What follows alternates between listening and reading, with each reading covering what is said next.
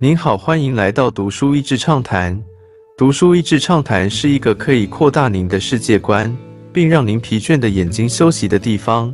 短短三到五分钟的时间，无论是在家中，或是在去某个地方的途中，还是在咖啡厅放松身心，都适合。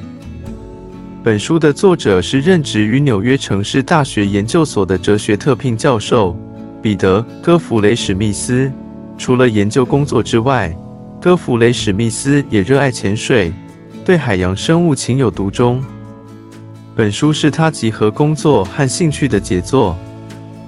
他多次潜入海底研究章鱼，并拍下它们互动的惊人影像，包括章鱼互相攻击，甚至与一只章鱼结为好友。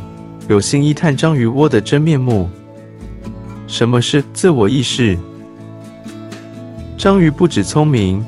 还似乎很有个性，这是一种意识的展现吗？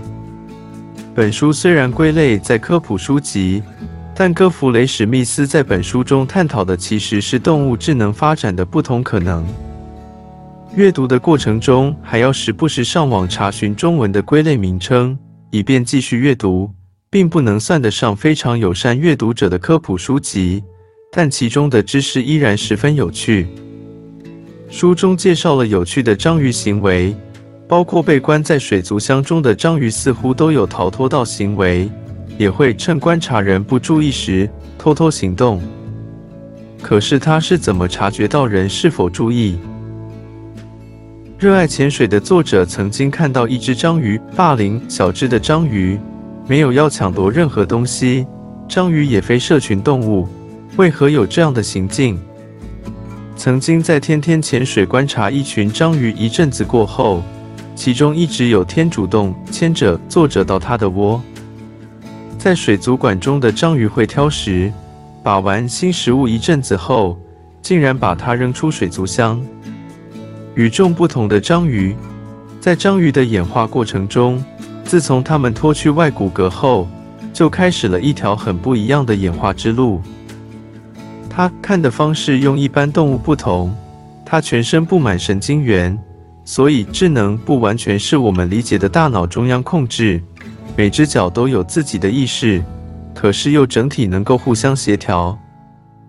从章鱼身上学到 AI 的发展，从这本书能看到关于学习人工智慧的发展中，有些学者提到从章鱼的智能和神经元分布方式中得到新的架构灵感的来源。章鱼真的很聪明，这些架构多适用资料量更大，不见得所有资料都可以上到云端，以及对于 Logo 端必须掌握一定的决策时，需要开发分散式或是边缘计算 （edge computing） 式的架构时。但更重要的，有了这些发现，提醒我们要谦卑，面对大自然，以及向大自然取材创造科技。人还是不免受限于自身的体验来理解其他动物的，殊不知它们的构造是有许多不同的可能和巧妙。如同过去曾介绍的书《Ignorance》说到的，体认到我们的无知，对万物都保持谦卑的心态，才是科学发现的开始。今天的内容就到此为止了，十分感谢大家收听《读书益智畅谈》节目。如果对我们的内容感兴趣，欢迎浏览我们的网站 d a s h e a s y 点 net，或是关注我们的粉丝团“读书益智”，也可以分享给您的亲朋好友。欢迎继续关注我们下一期节目，下次见。